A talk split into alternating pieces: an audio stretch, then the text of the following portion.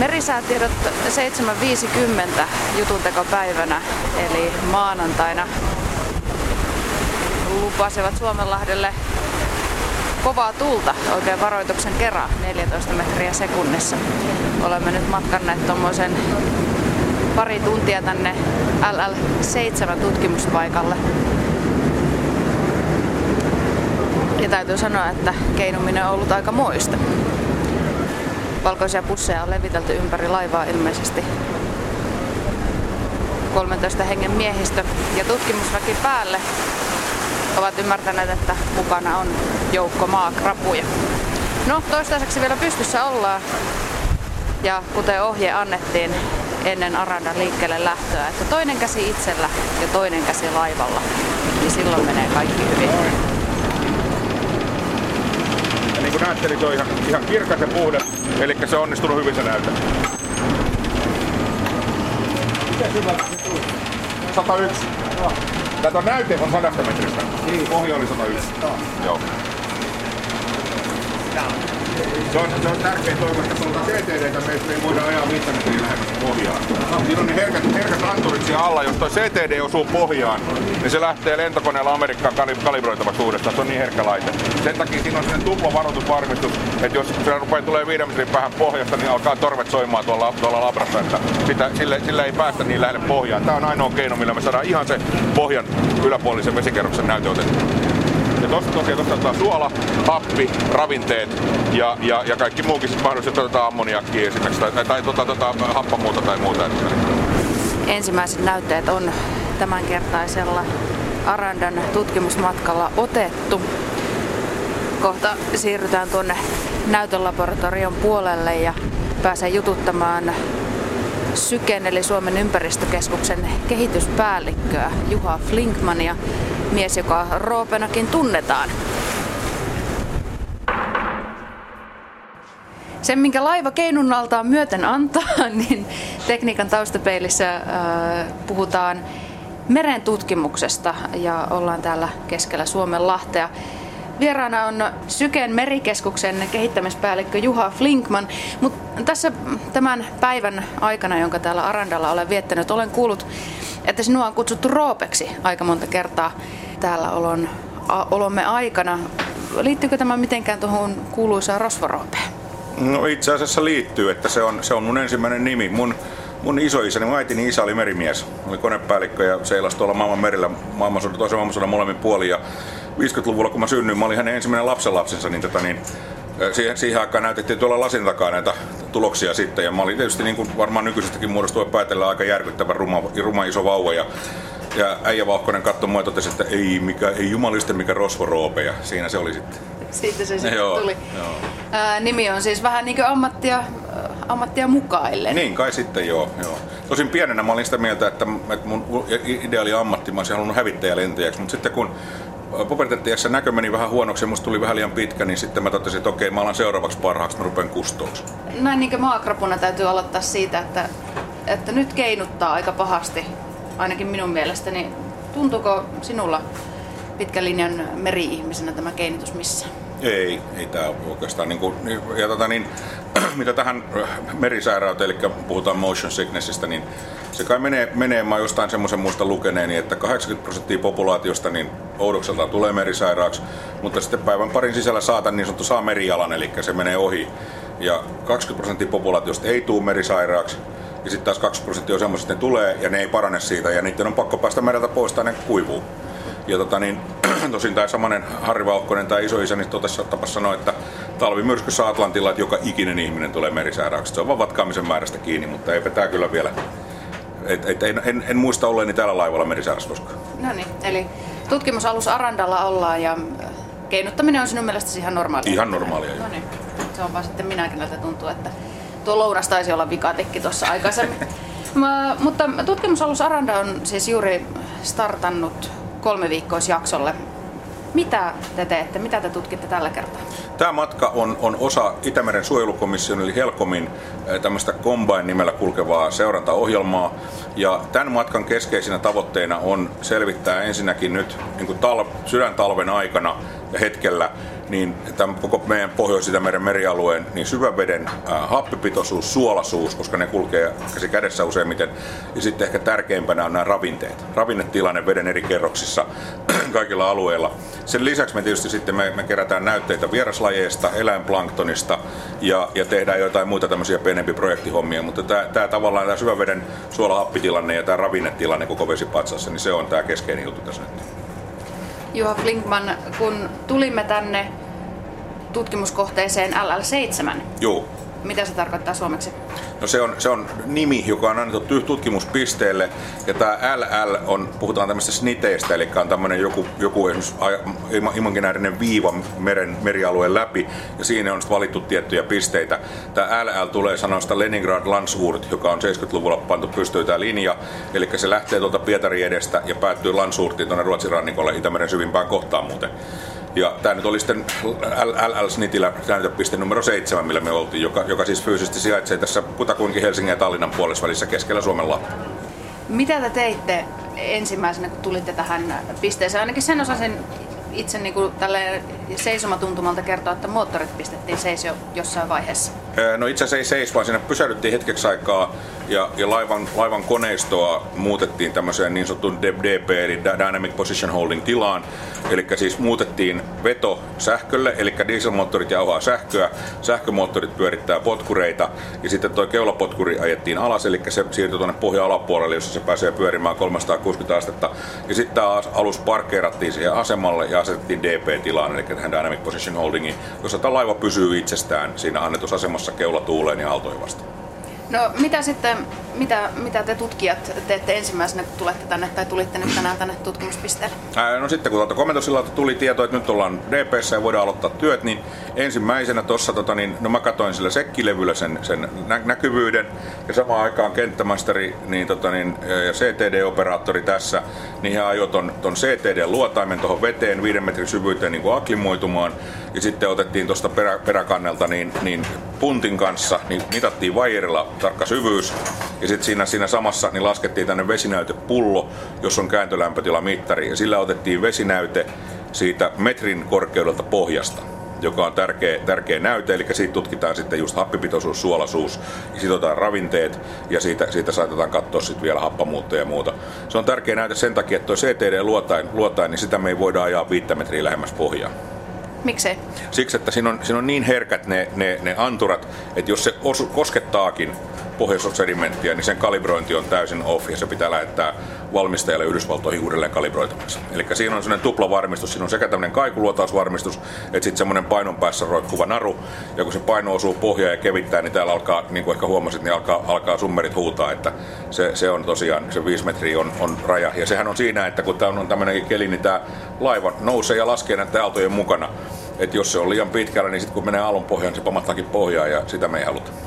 Niin täällä on siis tällä hetkellä tuommoinen, tuosta kattelin mittarista, eli mittarista, että joku tuommoinen 12-14 metriä sekunnissa tuulta aallokkoa jonkin verran. Minkälainen keli tämä kaiken kaikkiaan on tämmöiselle merentutkimukselle? No ky- kyllä tässä ihan hyvin pystytään näytteet ottaa tutkimusta tekee. Nyt näyttää tällä hetkellä, kun ollaan takaisinpäin menossa 15 metriä sekunnissa näköjään tuuli. Mutta niin, tämä aallokko ei ole mikään hirveän kova. Eli tämä merkitsevä korkeus ei ole vielä mitenkään suuri. Eli me pysytään näytepisteellä ihan hyvin. Me voidaan ottaa meidän näytteet. Ja niin kauan kuin me pysytään näytepisteellä, niin ne pystytään pullottamaan laboratoriossa ja, ja käsittelemään. Et sen takia me viivyttiin tuossa pisteellä vähän pitempään, että kaikki saatiin pullotettua. Koska sitten kun lähdetään tälle kurssille, jossa tuo tuuli tulee tuolta Valbudin lanteelta, niin tämä laiva menee niin kuin kaikkien akseleiden mukaan rullaa. Ja sitten siellä laboratoriossa saattaa liikkua lattia vähän liikaa, että siellä voi, voi kaatua näytteet tai muuta. Vaikka tietysti se laboratorio on niin kuin valmistettu ajatellen juuri niin, että, ja, ja valmistettu, valmisteltu, että se siellä lattia liikkuu, mutta silti. Miten noista, Juha Flinkman, nuo laitteet ovat aika spesifejä ilmeisesti juuri tähän tarkoitukseen suunniteltuja. Tehdäänkö ne täällä Suomessa vai onko, onko ne tilattu jostain muualta? No vähän sekä että, eli niin Suomessa kyllä tehdään, tehdään tota, niin merentutkimuslaitteistoja Esimerkiksi tota, niin, tämmöistä merentutkimus hydroakustiikkaa tehdään Suomessa on yksi tämmöinen ihan, ihan johtava softa, softan tekijä valmistaja. Mutta etupäässä tämä, elektroniikka ja tutkimuslaitteet, ne tulee tuolta maailmalta eri valmistajilta. Sitten esimerkiksi meillä, meillä on, on tota, niin, nyky, nykyisen ilmatieteen laitoksen tuolla meritutkimuksen niin havaintoyksikössä, niin missä meidän kenttämestarit on, niin he, he tekee aika paljon. Heillä on, he on hyvin monitaitoisia ihmisiä, että tota, niin, hallitaan elektroniikat ja hienomekaniikat ja muut. Esimerkiksi tässä meidän CTD-sondissa, niin siinähän on tämä itse se, se CTD-laite, niin se on amerikkalainen, amerikkalaisen valmistajan kuuluisa, mutta sitten se koko se vesi, vesinäytteenottosysteemi, missä on nämä pullot, niin se on, se on tämmöistä omaa tuotantoa ja me, me ollaan sitä mieltä, että se on maailman paras. Niin, tekniikan taustapeilissä tutustutaan merentutkimusalus Arandaan ja merentutkimukseen itseensä kehityspäällikkö Juha Flinkman on täällä seurassani. Pahoittelen, jos en koko ajan katso silmiin haastattelua tehdessä, niin täytyy välillä hakea horisontista tuntumaa. Keinutus on sen verran voimakasta, että kaltaisella niin maakravulla tulee heikko hetki aina aika ajoin niin sanotusti. Joo, se on hyvä pitää vaan ne, ne silmät, silmät siellä horisontissa, niin ei tule pizzaa tähän lattialle. niin, kerro Juha tästä aluksesta, tästä Arandasta hieman. Joo, tai siis tämähän on, tämähän on suomalaista, suomalaista laivanrakennusosaamista parhaimmillaan. Tämä on, tota, niin, tämä on rakennettu 80-luvun lopussa ihan alun perin nimenomaan Polari, Itämerelle ja Polarimerille tarkoitettuun merentutkimukseen. Ja, ja se, että tämä uusi laiva silloin aikanaan saatiin, niin siinä oli sellainen ainutlaatuinen ikkuna, että Suomi oli juuri liittynyt tähän tota, niin Antarktis-sopimukseen ja piti osoittaa tutkimusaktiviteetteja siellä. Ja, ja silloin ajateltiin, että lähetetään sinne laiva. Silloinen vanha Aranda ei olisi ollut siihen niin kuin riittävän kokoinen, että se olisi ollut liian pieni ja vähän oli vanha muutenkin jo ja oli, oli niin kuin tarve uudelle merentutkimusalukselle. Ja sitten samaan aikaan niin kuin Suomen meritieteen tekniikan seura silloin, silloinen tämmöinen toimija, niin, niin äh, halusi tavallaan, tai markkinoi tämmöisen ajatuksen, että pitäisi olla tosi suomalaisen laivanrakennusosaamisen niin kuin näyteikkuna, ja että tämä tutkimusalus olisi juuri sitä. Ja tota, niin, sitten tämmöinen silloin saatiin, tämä 89 komissioitiin, se 88 aloitettiin rakentaminen, ja tämähän aloitettiin rakentaminen Turussa laivateollisuuden perinteisellä telakalla, joka oli aikana tehnyt paljon esimerkiksi Neuvostoliittoon isoja tutkimusaluksia, joista monet on edelleen käytössä muuten. Ja, mutta sitten, tota niin, sitten laivateollisuus ajautui sitten niin kuin selvitystilaan ja tämä runko hinattiin Helsinkiin tuohon tohon jätkään ja siinä se tehtiin valmiiksi. Ja kun tämä laiva oli valmis, niin sekin telakka pyörähti sitten. Eli kun tämä hieno suomalaisen laivarakennusteollisuuden näyteikkuna oli valmis, niin suomalainen laivarakennusteollisuus alkoi olla loppusuoralla. Että, mutta, mutta se täytyy toki sanoa, että kyllähän tämä osaaminen meillä edelleen on, että se on vaan sitten eri, eri omistuksessa. Ja tota, niin, nythän viime vuosina Suomessa on tehty, muun muassa Rauman STX on, on tehnyt ison Antarktis-tutkimusaluksen tuonne Etelä-Afrikkaan. Sieltä valmistui viime kesänä, meni takaisin kotiin Namibiaan tämä uusi, tämä Arana-kokoinen tämmöinen kalastusmeren tutkimusalus. Ja, ja äh, Aker Arctic suunnittelee parhaillaan niin, tota, niin kiinalaisille iso polaritutkimus, tutkimusalusta, että kyllä tämä osaaminen Suomessa on vankkaa. Ja, ja hyvä esimerkki on muuten se, että nyt juuri valmistui Pohjois-Amerikassa suurilla järvillä tehtiin tämmöinen Alaskan merentutkimus- ja kalastuksen tutkimusalus Sikuliat, joka on parikymmentä metriä pitempi kuin Aranda, mutta on aika tarkkaan kopioitu tämä laiva sinne. No niin. Ja siinä on muun muassa tämä CTD-ovi, oviporttiratkaisu samanlainen, ja se on siellä nimellään The Baltic Door. Eli kyllä, tämä, kyllä tämän, tämän, tämän laivan niin kuin design on erittäin onnistunut. Sanoit tuossa jossain vaiheessa jo laivaan tultuamme, että Aranda on puolivälissä käyttöikäänsä. Eli mitä se silloin tekee, parikymmentä, 40 vuotta suurin? Joo, joo. Näitä, nämä, nämä tutkimusalukset on pitkäikäisempiä kuin rahtialukset keskimäärin. Eli näissä, näissä on tavallaan, niin kuin nämä on rakennettu vähän sitä silmällä pitkä, että pitää, että näillä on pitkä käyttöikä enää on isoja investointeja ja sitten usein tämmöiset tutkimus, se kaikki se tutkimusinfrastruktuuri, mitä täällä on, niin, niin ne on tähän laivaan rakennettuja ja tietenkin niitä pyritään mahdollisimman pitkään käyttämään. Niitä myös uudistetaan. Eli tämänkin laivan tässä, joka nyt on muutaman vuoden ajan ollut menossa tämmöinen, puhutaan tämmöistä midlife refit tilanteesta, niin tässä on, tota, niin tässä on, on tietysti koneisto on niin kuin haalattu kokonaan oikein, oikein perusteellisesti, mutta jos koko, koko merenkulku elektroniikka, eli on naviotiikka, se on uusittu kokonaan. Komentosilta on uusittu, koska se vaan tuli tiensä päähän. Ja, ja sitten meillä on ollut isot labraremontit täällä ja me ollaan, me ollaan parhaillaan niin kuin, tärkeitä tutkimuslaitteita uusitaan. Muun muassa uusi ravinnealansaattori on tuolla jo maissa laatikossa, mutta se ei ole vielä asennettuna tänne, vanha, vanha vielä pelittää tuossa.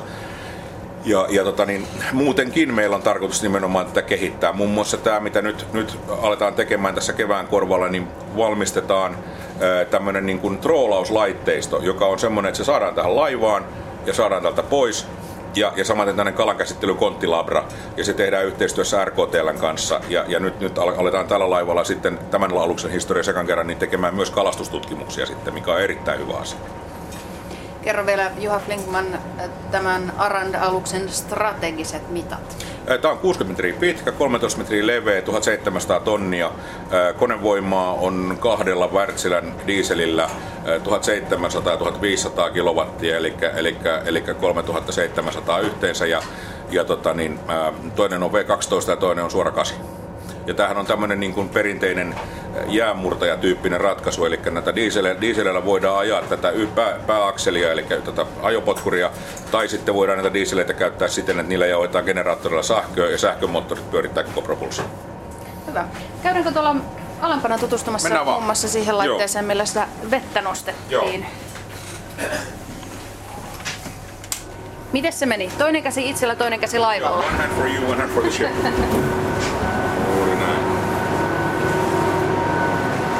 Eli tämä laitteisto, missä on erinäisiä harmaita putkiloita ja paljon muuta metallia ja mekaniikkaa. Juha Flinkman, mikä tämä on ja mitä tällä tehdään? No, tämä on CTD-luotain.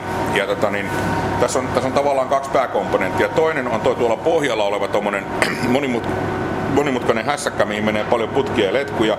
Se on se varsinainen se sähköinen luotain. Ja siis se on laite, joka, joka mittaa merivedestä painetta, lämpötilaa ja johtokykyä.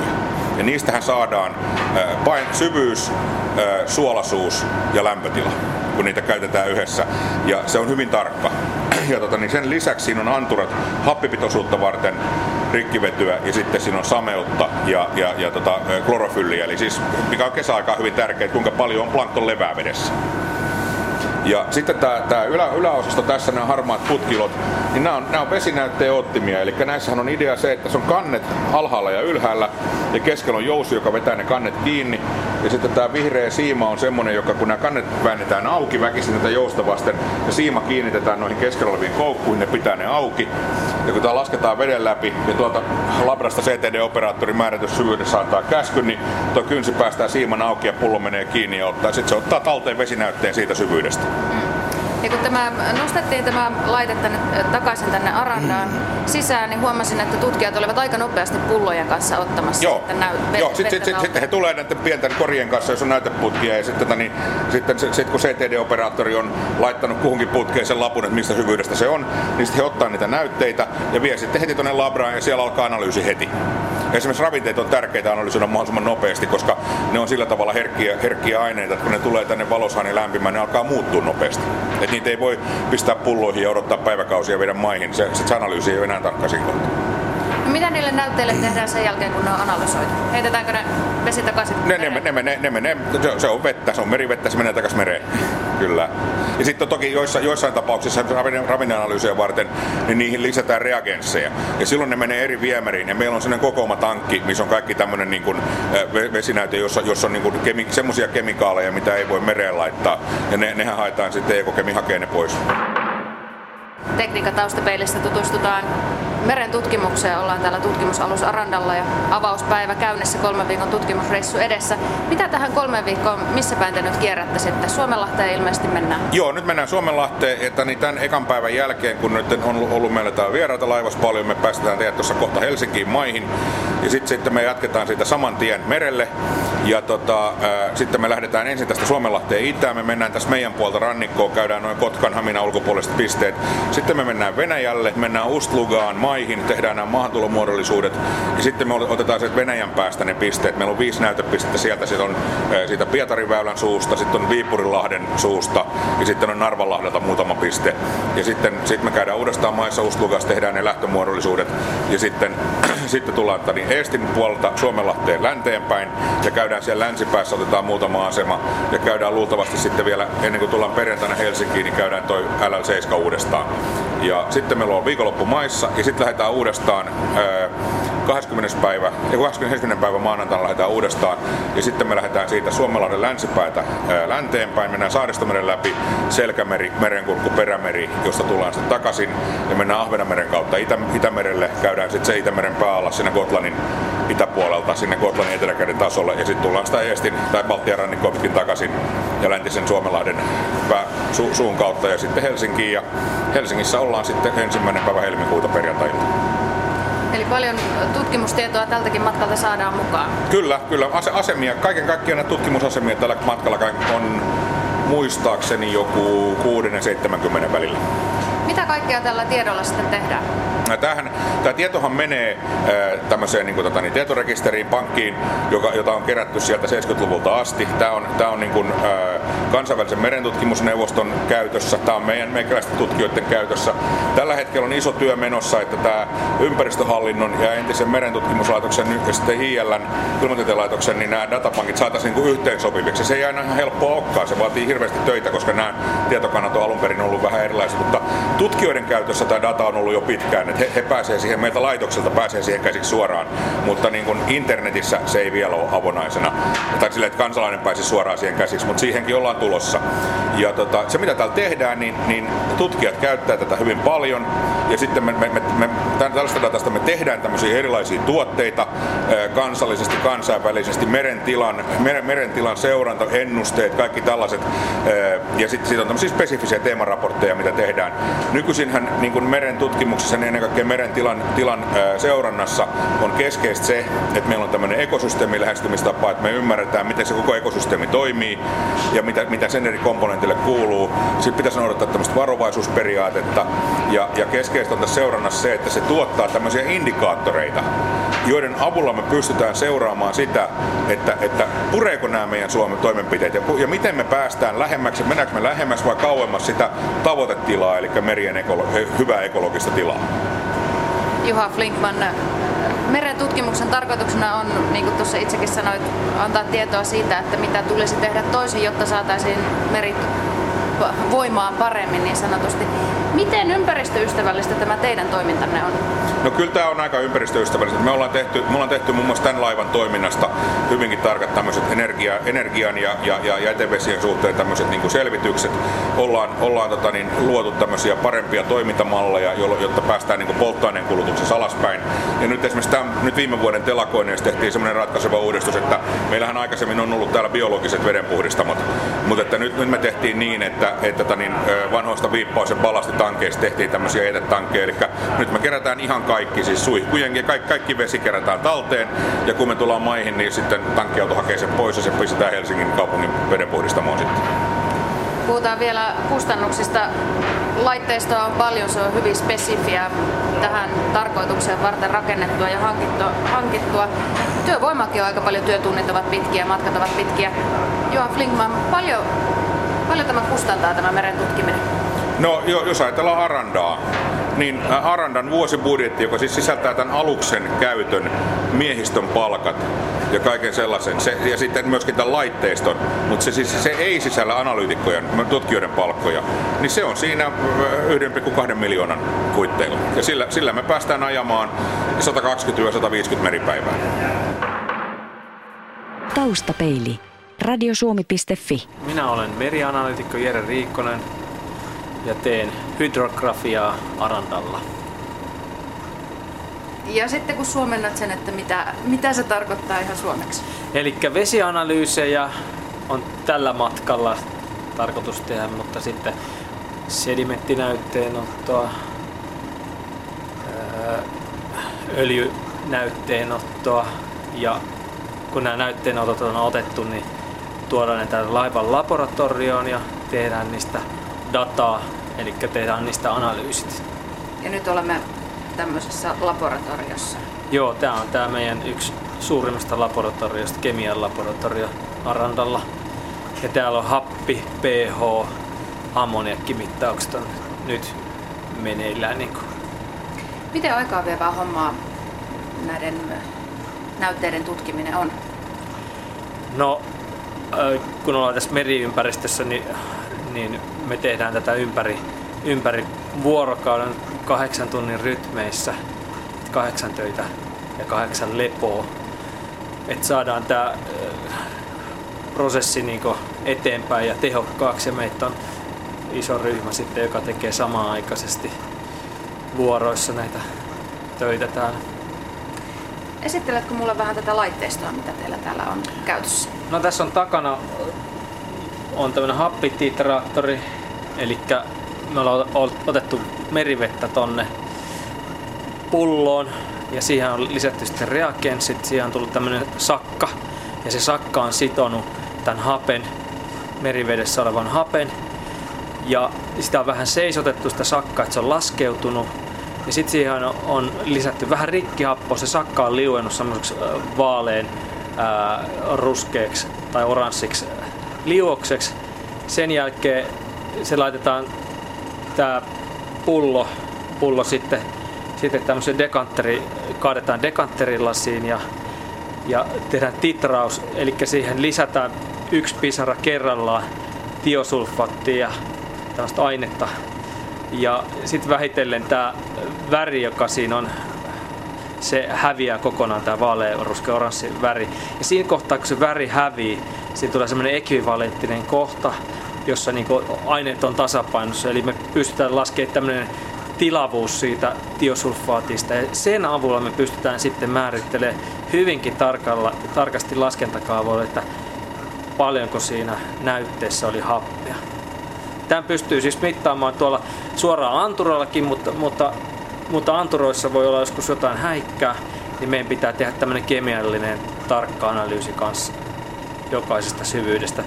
Mutta sitten kun me ollaan todettu, että tämä homma toimii, eli tämmöinen vertikaalisarja, kemiallinen vesinäyte ja, ja tämä antura näyttää yhtä, niin sitten me voidaan siirtyä pelkästään käyttämään taas anturaa ja päästään paljon jouhevammin tekemään analyysejä sitten.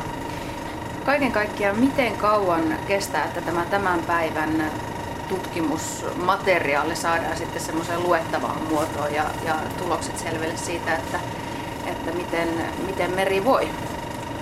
Öö, no oikeastaan se, me nähdään jo tässä suoraan, että tuloksesta meillä on täällä laivalla tämmöinen laboratorio, tämmöinen tietojärjestelmä, jossa me pystytään sitten katsoa, että miten se tulos sijoittuu sitten niin edellisten samanlaisten mittaustulosten kanssa samassa paikkaa kun me käydään aina joka vuosi näissä tutkimuspisteissä, niin, niin me nähdään saman tien tuloksia.